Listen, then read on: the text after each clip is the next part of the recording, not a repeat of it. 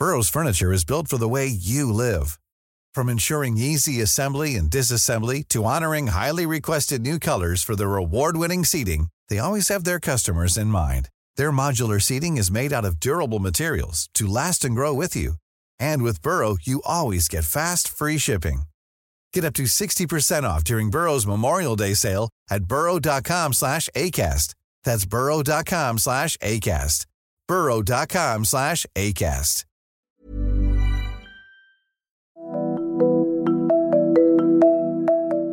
On Commons People this week, coronavirus hits Westminster. Uh, it's absolutely critical uh, in managing the, the spread of this virus that we take the right decisions at the right time. Chancellor Rishi Sunak splashes the cash. This budget gets it done. And we're in the office of Labour Deputy Leadership contender Rosena Allin-Khan.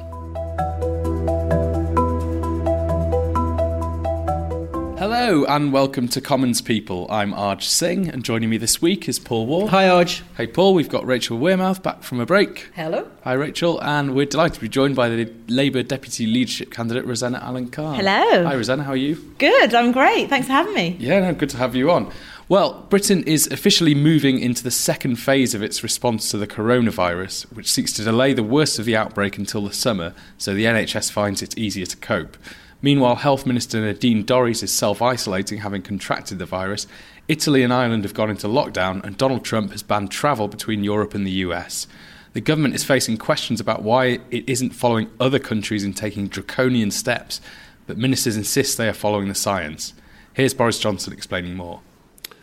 While it's absolutely critical, uh, it's absolutely critical uh, in managing the, the spread of this virus that we take the right decisions at the right time based on the latest and best evidence. So we mustn't do things which have no or limited medical benefit, nor things which could turn out actually to be counterproductive. Paul, is the government gambling on its approach to coronavirus? Well, um, I don't think it is gambling if, as long as the, the science holds up, put it that way, because it's a clear strategy by the Prime Minister to to say, look, I'm always only ever following what the chief medical officer says and what the chief scientist says. And that so far has, has politically worked quite well, I think, because he's got a consensus from the opposition. I mean, Jon Ashworth um, has been included in a lot of the talks. and we can talk to Rosena about this as well, about how cross party it's been so far. Obviously, the caveats, that's what an opposition's job is to do, to scrutinise whether things think, think things may need to be pushed a bit further. But overall, in terms of the science, we're going to have a briefing. I mean, this will come out after our podcast, but. Um, the, we're going to have a briefing this afternoon. Yet another one of the three amigos: the prime minister in the middle, chief medical officer on one side, and chief scientist on the other side. And they'll give us an update, I suspect, on how many number of cases there are, but also the next phase and what that means. And the big question everyone wants to know is: Are they going to shut schools? Are they going to shut football matches? What's going to happen to my daily life? And so far, they've been holding off on those so-called draconian measures for obvious reasons, which is in the NHS a third of staff rely on childcare, and if schools closed, the NHS would be massively hit. So we've not been as knee jerk on that as some places. Uh, and when it comes to big football gatherings, again, they've held the line, been quite sensible, not followed that. But it's smaller gatherings that they're more worried about. But I mean, Matt Hancock last night, he actually said, and it was quite a brave thing to say, he actually said in the House of Commons, um, there are some countries that are not fully following the science. He didn't name which they were. He wasn't critical of them um, directly, but he made that point. And then when I asked about the number 10 this morning about that, I said, Do you agree with that? They said, I'm not going to agree with the health secretary. You've got his word. So he's been endorsed by number 10, basically saying some countries are getting this science wrong. Not just, you know, uh, it's not politicians that are interfering, maybe even some of their, their interpretation of their scientific advice is wrong. Um, Rosena, you, you are a doctor, yeah. of course, still working in A&E. Yeah, I do, yeah, yeah. Um, some, some NHS doctors have come out to criticise the government's response. I mean, where are you on this? I personally think we should have moved into the delay phase sooner than now. And I don't think we should um, measure our performance according to what other countries are doing. I think we should be looking at what's best for us. And when you look at the fact that China had the same number of cases that we already have surpassed before implementing measures, um, we do need to be listening to what some of the other scientific community, for example, some um, eminent um, epidemiologists, listen to what they're saying because ultimately we can't leave the scientific community to be scapegoated as well for the government making bad decisions if they are proven to be wrong. Yeah, Rachel, uh, this could even have an effect on Brexit, couldn't it? Uh, apparently so, yeah. Uh, well, unless you accept that Boris Johnson and the Conservatives have got Brexit done, and, uh, and we never need to mention that word ever again. But um, Michael Gove, the Cabinet Minister this week, suggested at a committee hearing that the next round of talks could be delayed. Um, so they're kind of due for the next committee, the joint committee meeting. I think it's on the on March 30th, and he said it was a, a live question as to whether um, those talks would go ahead because there's a go ahead because there's a specific health concern that Brussels has already raised. So um, we could see that potentially delayed further down the line, and then it kind of puts more pressure on Boris Johnson to extend the transition period in December if they can't get everything done. And I, mean, a lot of people have already said that it's really, really difficult to get all of the trade docs done within the time that's been set. So it seems like he'll have to extend at some point, right? Yeah, I mean, I think that's a good idea personally. I think I would really welcome that because if you look at the people who are most likely to be vulnerable due to the fact that we're really even even leaving the EU.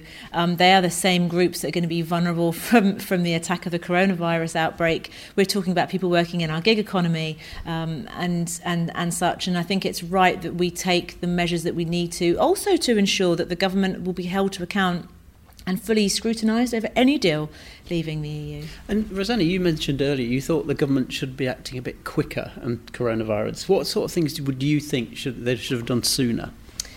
I think, for example, testing could be more robust. Even when I speak to colleagues and just speak to people today on the parliamentary estate, but also speak to friends working in the NHS, they've said that there's been some really um, unclear messaging. One colleague told me today that two people he knew that had returned from northern Italy, they phoned NHS 111. They were told that they would be called back, but they weren't.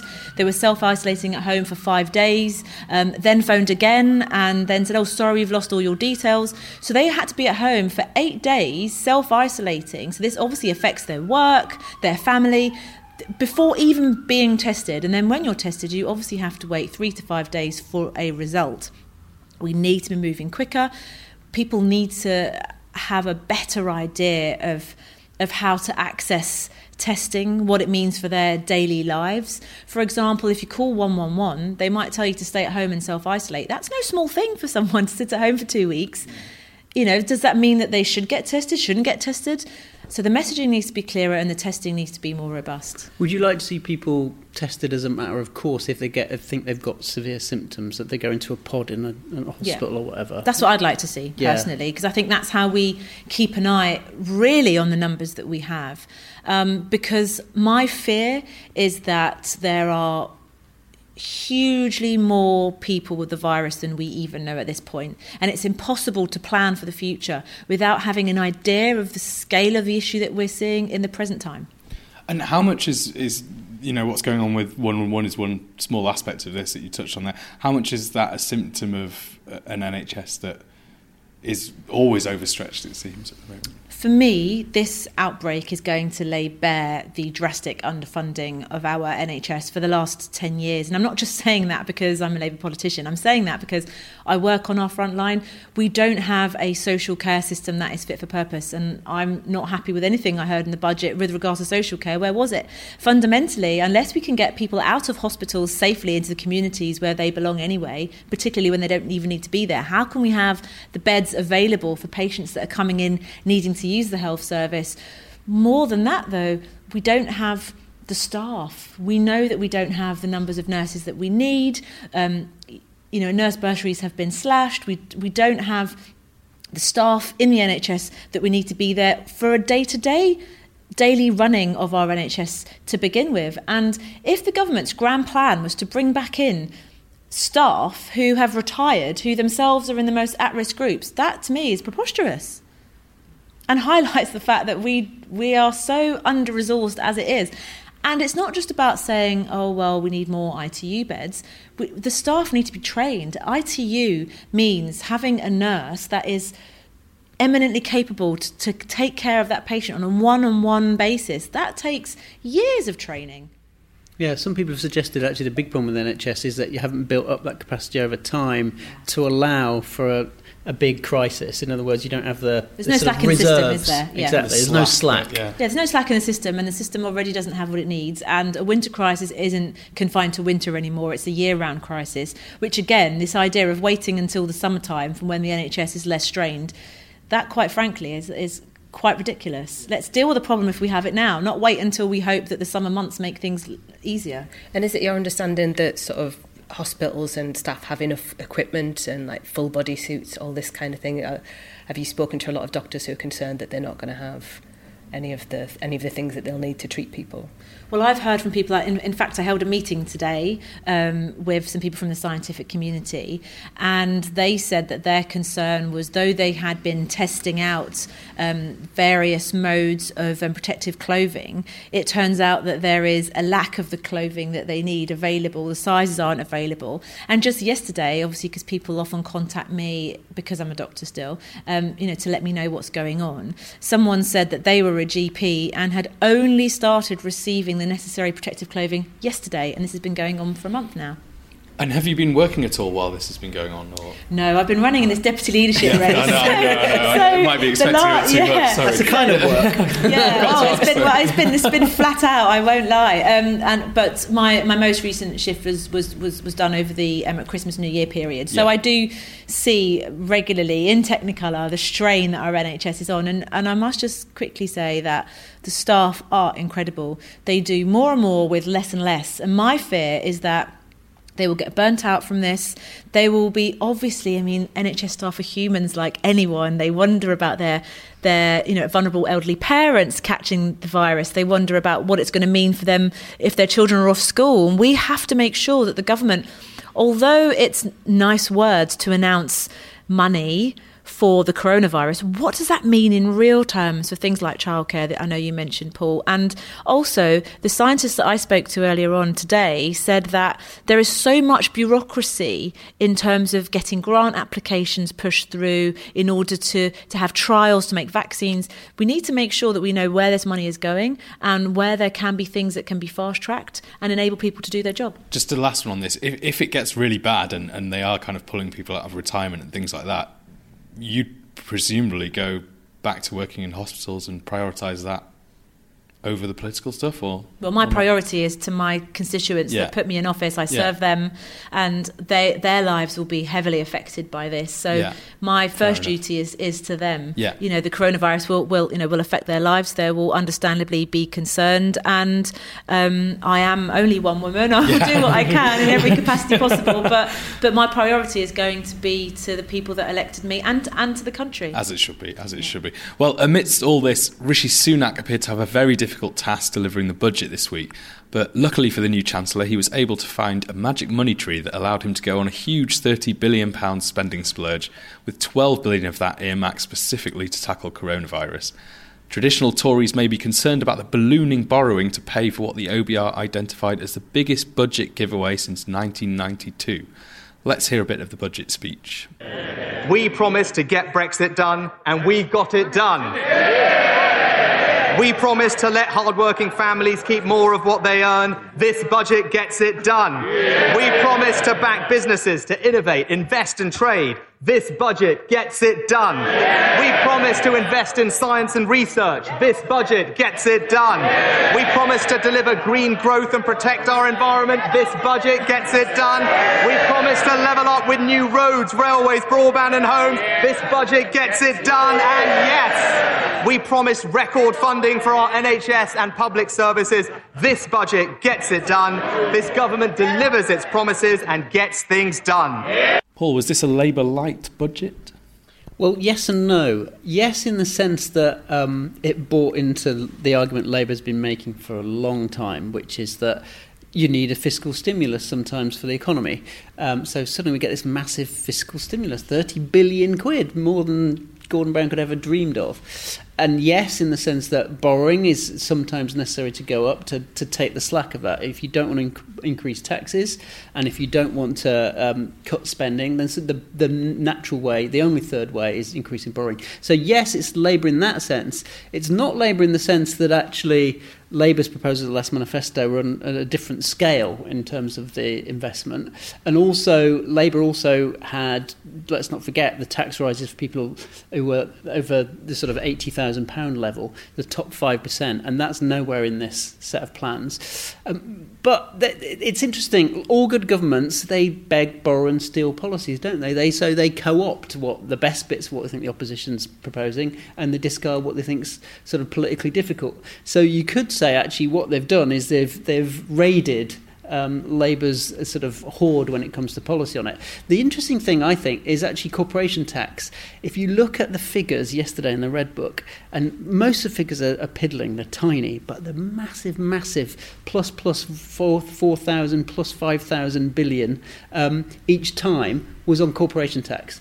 And basically, that's because they've decided to cancel the cut in corporation tax. This budget would not have been possible without that. And that, again, was a John McDonnell policy. So it's worth remembering all of that. That And no one really talked about corporation tax yesterday. A lot of, a lot of talk about everything else and borrowing, but that was the big ticket item. Yeah. And overall, it's a net increase, a small net increase in, in taxation, the tax burden this budget. And the main reason for that, I talked to one of the wonks yesterday, is because of corporation tax. And yeah. no one's shouting about that. But whether decided to, to not cut it quite a long time ago, I think, and, and he, he, Boris Johnson actually went to the CBI conference and told businesses to Exactly, it's, it's straight up that that's what he was going to yeah, do. Yeah, but he's, he's got away with it, if you see what I mean. In yeah. other words, he, he's nicked a classic Labour policy, which is, look, we're not going to go ahead with this mad tax cut for business uh, because it's so expensive. But he's somehow got away with that narrative. Uh, not much to complain about then, Rosena. Well, they should take a few more of our policies, like ending food bank use, like adopting the Green New Deal. Um, but I would say that this um, will give the NHS whatever it needs because of this coronavirus crisis. We've had a crisis in our NHS for the last decade under the Tories. Where's the money been before now? Could one argue that it's because they see how it could directly affect their lives as well? Um, you know, unfortunately, um, viruses know no boundaries. They know no national borders. They know they don't know political persuasion. They don't know age, sex, um, and on, and now we're seeing that that the uh, you know Tory MPs can't just um, private their way out of it. it, it, it, uh, it, affects them too. It suddenly becomes this this crisis that we're going to um, you know pay for. Well, our NHS has been in crisis. Where was the money then? Um, I mean, to Paul's broader point, though, Labour have won the argument in a lot of ways here for a fiscal stimulus into the economy because even without coronavirus, it would have been 18 billion pounds, which is which is massive. Um, is there much to complain about in the budget? You must be kind of pleased with it, really. I'm always going to be pleased with anything that improves the lives of others, but I'm not pleased that there was no mention of social care. I mean, there are so many things that are vital for people and their everyday lives. And I want to know that with this coronavirus outbreak that we are looking at how we protect people who work in our gig economy. You know, for example, there are companies that we've all heard of today even that um, are only going to pay sick pay if somebody has been confirmed to have the virus. What about those who are being encouraged to self isolate? We have to look at how we protect absolutely everyone in our communities, particularly the most vulnerable. And let's just see, is all I can say. There's also the key point. I mean, the IFS, the Independent Institute for Fiscal Studies, have just this lunchtime come out with their own version of the analysis of the budget, and we've just done a story on the fact that they're one of their the things that is found buried in the budget is that austerity for everything other than NHS, I think edu- bits of education, defence, and overseas aid is austerity is still going to be there. Quotes for years to come is what they say, yes. uh, and in that the is departmental a, spending, yeah, isn't yes. it? It's basically all the spending. increases in the yeah. And even though he yeah. paraded this 2.8 percent increase yeah. for a couple of years and said this is a substantial increase, the IFS have said, well, hold on a tick, uh, that's all front loaded. It's only in a few areas, and actually that everyone else can go hang. And so I think there is still a big dividing line between Labour and Tories on that. Um, the question is how you pay for it. it. is subject to the spending review that as well. It is, and it may well be that he comes under real pressure from his own side, saying, or from the voters saying, actually, in two years' time, you'll then be close to general election. Are you really going to turn off the taps mm. and and um, and tighten spending again? That seems to be the last time when he want to do that. So he, might have to just keep that spending high. But then he can he borrow more to do that? I don't know. And the IFS was saying today that it looks like taxes might just have to go up or other bits of public spending just deeply cut, and that's not great for for from their point of view or from the voters' point of view. And how did we all think Rishi Sunak did? I actually, I mean, oh wait, on one level, you can say he's a former head boy of Winchester School, uh, and he's a former Goldman Sachs guy, and he's spent his whole life being polished. Husband and, of a billionaire. Uh, exactly, and he, he's he's been groomed to be really, really polished. But that that's fine, okay, and we shouldn't be bamboozled by someone speaking correctly in the chamber. But he he had a sort of confidence that I was quite impressed by, uh, and a sort of assuredness and the delivery. Yes, it really does matter. I think delivery does matter in politics, and it makes you sound credible. Now, it was what you're saying matters much more than how you say it, obviously. But uh, you know, I do think there will be more than a few Tories who are thinking, hmm, possible future leader see him across the dispatch box against Keir Starmer in 2028. I mean who knows? And Rachel, you were looking at some of the hidden nasties in the Red Book. Yeah, mo- and most of them were the the things that were missing, rather than um, things that, that they were trying to sting people with. Um, one of them obviously was the obvious one of no spending for social care whatsoever, even though there was six billion for the NHS, nothing specific for social care. Um, they also were under a lot of pressure to um, make changes to how they were going to tax um, self-employed contractors, and that hasn't changed. Um, they're going to press ahead with that, so that kind of so it's basically people who are uh, self-employed and they're working through a company and are treated almost like a, an employee. They're going to now go, going to be taxed as an employee. Mm. Um, there was also quite a lot around. Um, well, there was nothing rather for universal credit that you had a bit more time to pay back arrears but there's actually no more money for universal credit whatsoever. And it's always worth remembering that the Trussell Trust says that, that the number one reason that people go to a food bank is because of universal credit. Um, and there's also if you are an, an EU citizen wanting to um, migrate to the country, you're now going to have to pay um, £624 a year to access the NHS, which was in the Conservative Party manifesto, but um, kind of was there now in black and white, the health sur- health immigration surcharge. And it's also worth remembering with that, with that payment that before um, it's it's being hiked up for, for all migrants across the world. But it was the first time EU migrants paid. But before um, January 2019, that payment was like 200 pound, and now it's going up to 624. Yeah, it's huge. So it's, it's a, huge kind, increase. Yeah. And what I thought was interesting in the budget red book they had one line on that, how much money they were going to raise from migrants actually paying extra for the NHS. It is extra for the NHS because obviously they'll come here and they'll pay taxes and they'll pay for their taxes already for the NHS. This is an extra charge on people just literally for being a foreigner and being in the country, they're paying extra for the NHS. And the next line was the big bung to GPs and hospital consultants in terms of pension relief, which is is not just limited to them; it's, no. it has to go to everybody. It's a massive so tax a cut for rich people. Tax cut for the rich, and and that was the following line, and it just jarred 1.5 billion raised from migrants for the NHS, and 2 billion tax cut for the rich from that little quirk. I don't know what you thought, Rosena, of that. A lot we were meant to be getting 350 million pound a week after for, the, NHS after we left the EU. So I'm not sure if we're getting all this money, why they have to charge EU. I mean, you've got colleagues who are obviously consultants. So they've been complaining yeah. bitterly about if they work more hours, they get penalised for their pensions. How big an issue is it? Um, I mean, ultimately, I think people devote their lives to working in the NHS. It's it's not a job, it's a vocation. It's very thankless. You do lots of extra hours, and I think coming after people who give their whole lives um, to serving us day in day out is is not really a great way to be going about things. Um, I haven't spoken to a lot of colleagues on this issue recently because they are so busy worrying about how you know, patients are going to get their cancer chemotherapy on time, what's going to happen to elective surgery, you know, like with the outbreak of the coronavirus and how they're going to serve their patients. Um, so, yeah. It's, it's just beyond, like, I mean, it's, is it not just neglect not to include social care at all? I just I was quite shocked that there was Not just o- nothing. Not only is it a neglect, it's an absolute false economy. You can f- f- you can literally throw as much money as you like at the NHS, but unless you invest in a fully integrated NHS social care system, it, it, it is like trying to fill a sink and not putting the plug in. It is ridiculous. I mean, if you look at, at, at our, how our vulnerable elderly are already treated, they are not safe. They are not protected. They are not treated in the same like they are treated in a way that if our young if our children were treated that way, there would be national outcry. And yet we are not investing in the people who have worked their whole lives for us to enjoy the liberty that we have today. And when you look at the fact that people are not able to be discharged from hospital safely so that we can have beds freed up for the NHS, if you look at the fact that people are having to leave jobs to care for their elderly. They're obviously not giving back to the economy through taxes because they're not working anymore.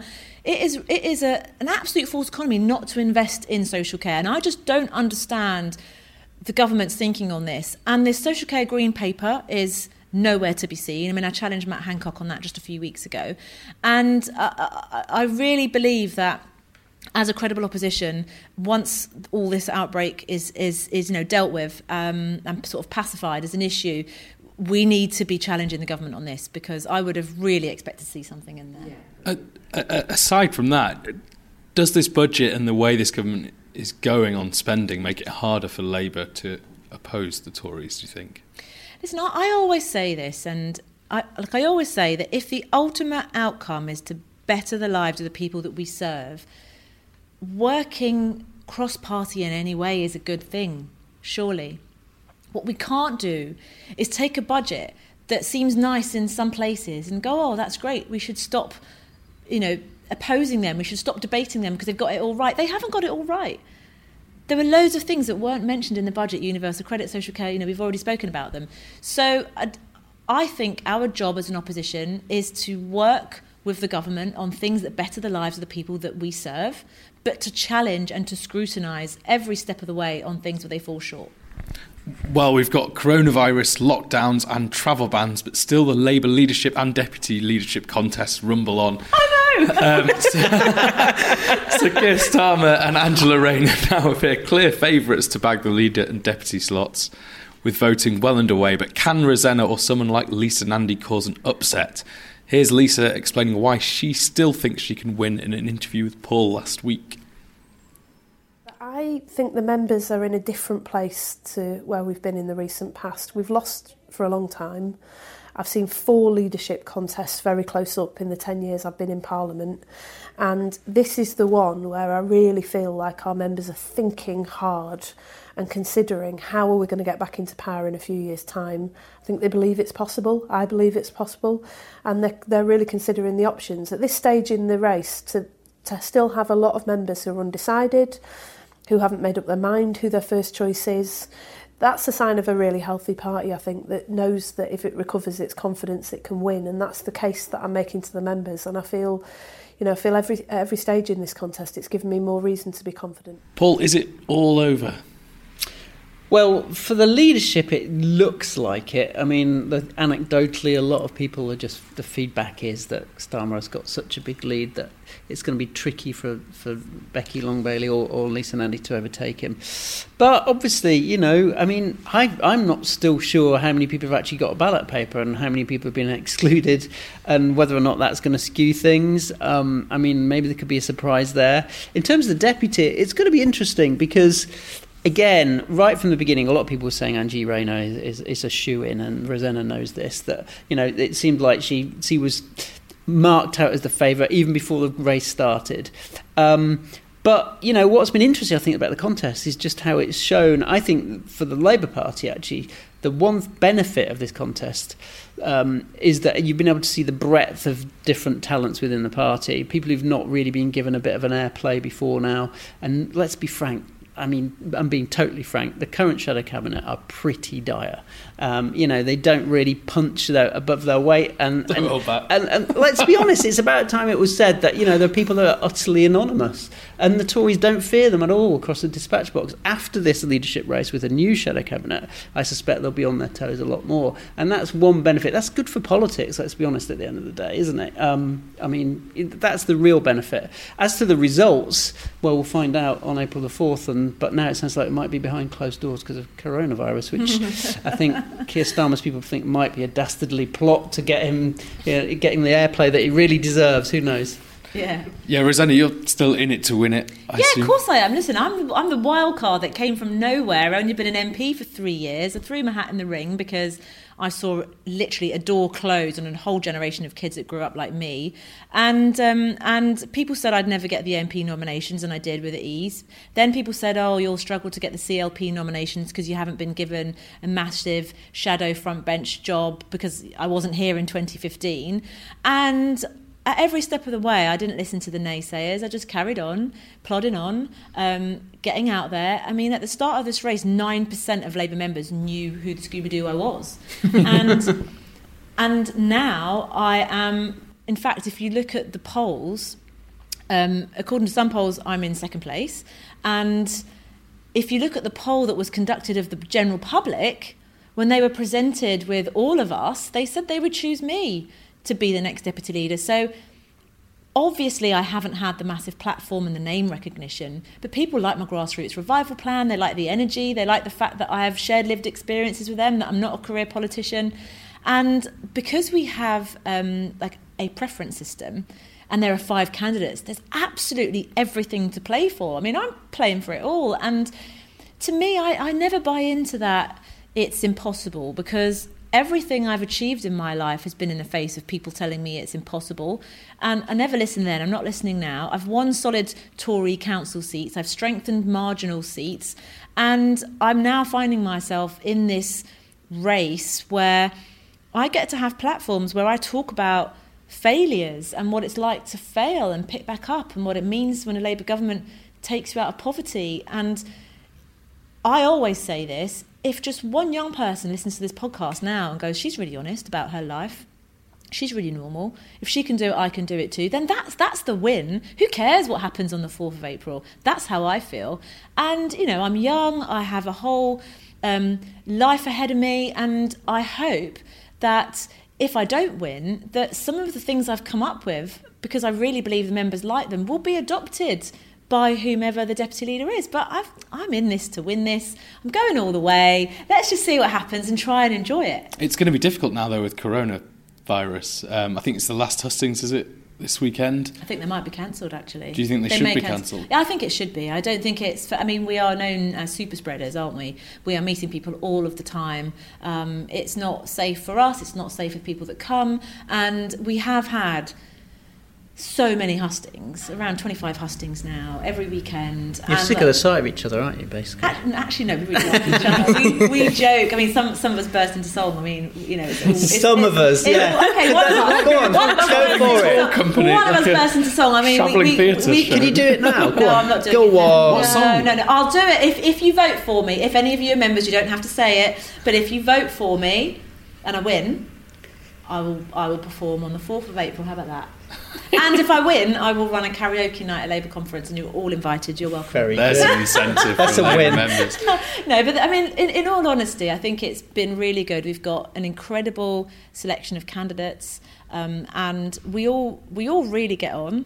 Um, we all talk about our family lives. We've all seen so much of each other. We all have our own challenges. I mean, me, I've got I've got two little ones.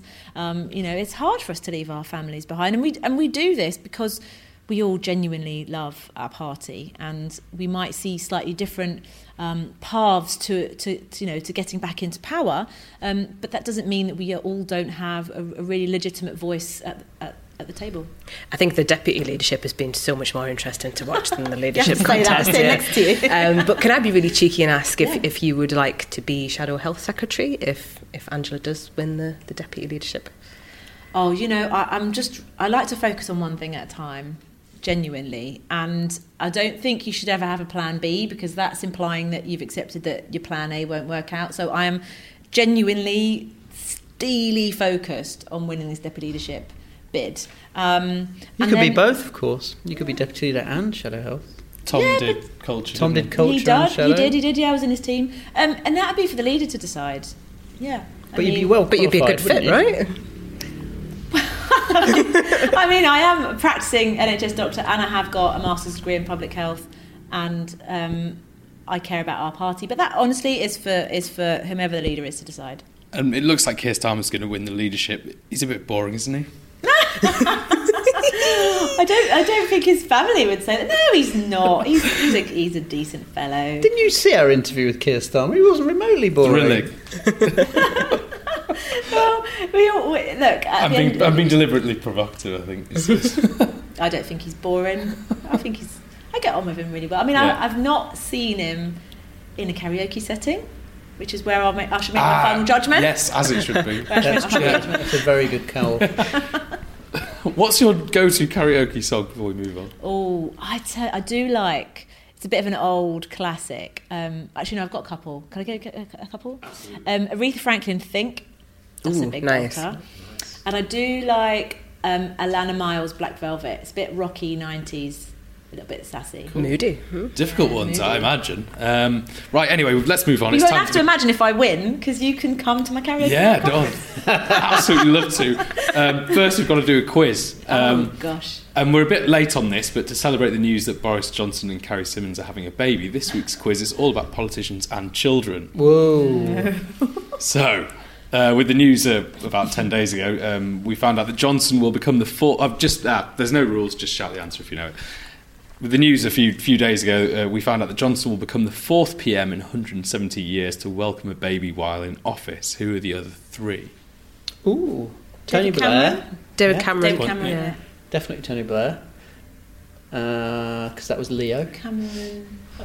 Uh, and so there's another one. Who's the other one? In in how many years? 170. Oh, Oh, you're giving us a long thing It's a clue. So 170 years ago, who would have been PM? I have to confess, I'd never heard of this guy.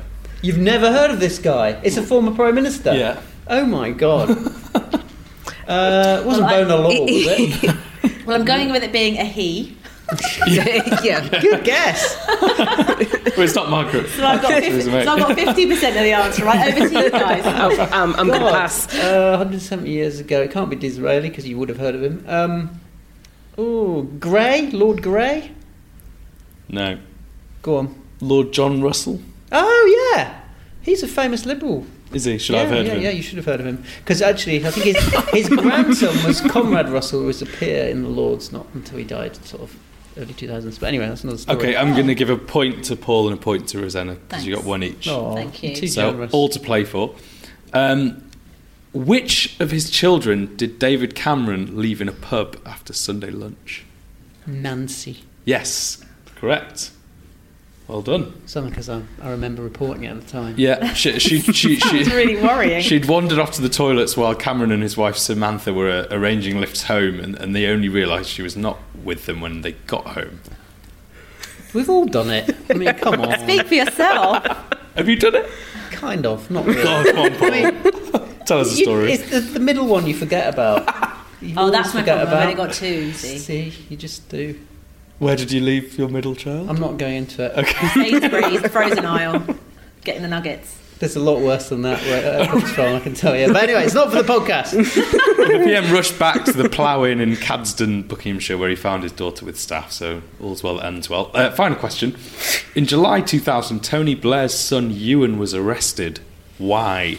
He Cannabis? was Smoking drunk weed. in Trafalgar Square, and I think he threw up in Trafalgar Square. He was drunk in Trafalgar Square. I'm pretty sure he was sick uh, because the next day Blair was at some sort of um, Baptist church, and he had to sort of talk about it. And I remember being there. That's the only reason I remember. I'm just so old. That's the reason I know this stuff. Yeah, it's, it's close enough. It was Leicester Square actually. Leicester Square. And he was arrested for being drunk and incapable. Yeah, Found by police. poor kid. Found by police officers at 11 p.m. in Leicester Square after celebrating the end of his GCSE exams. he must have done well. Fair though. enough. I mean, come on. Yeah. Tony Blair said, "Being a prime minister can be a tough job, but being a parent is probably tougher." And Downing Street issued a statement saying that Ewan was very sorry. what else could they say? very he wasn't, Ewan he regrets wasn't, nothing. He wasn't sorry at all. he just wished he hadn't peeked in the fountain or something. You can't say that. Um, unfortunately, that's all we have time for this week. Thank you to my guests for joining me, and make sure you subscribe to Commons People on all the usual channels so you can catch us every Thursday. And be sure to get your daily dose of the latest politics news by signing up to the Warzone newsletter at bit.ly forward slash the hyphen war hyphen zone or follow the link in the episode notes. And on topic, we'll just leave you with Boris Johnson discussing whether he's going to change his new baby's nappies. doesn't stop you ask, answering whether or not you're going to change a few nappies. Though. Well, I know. I thought that was. Well, I thought. I thought yeah. Well, that was a very tricky one, though. I mean, that was. You know, that was that was really coming in on middle stump. If I didn't, I, I, there was nowhere to go on that one. Uh, if I'd said no, that would You have been. did just say yes. I did say yes. Yes. in, a, in a vague sort of way. But, One, I think. uh, thank you, thank you very much indeed for uh, for coming.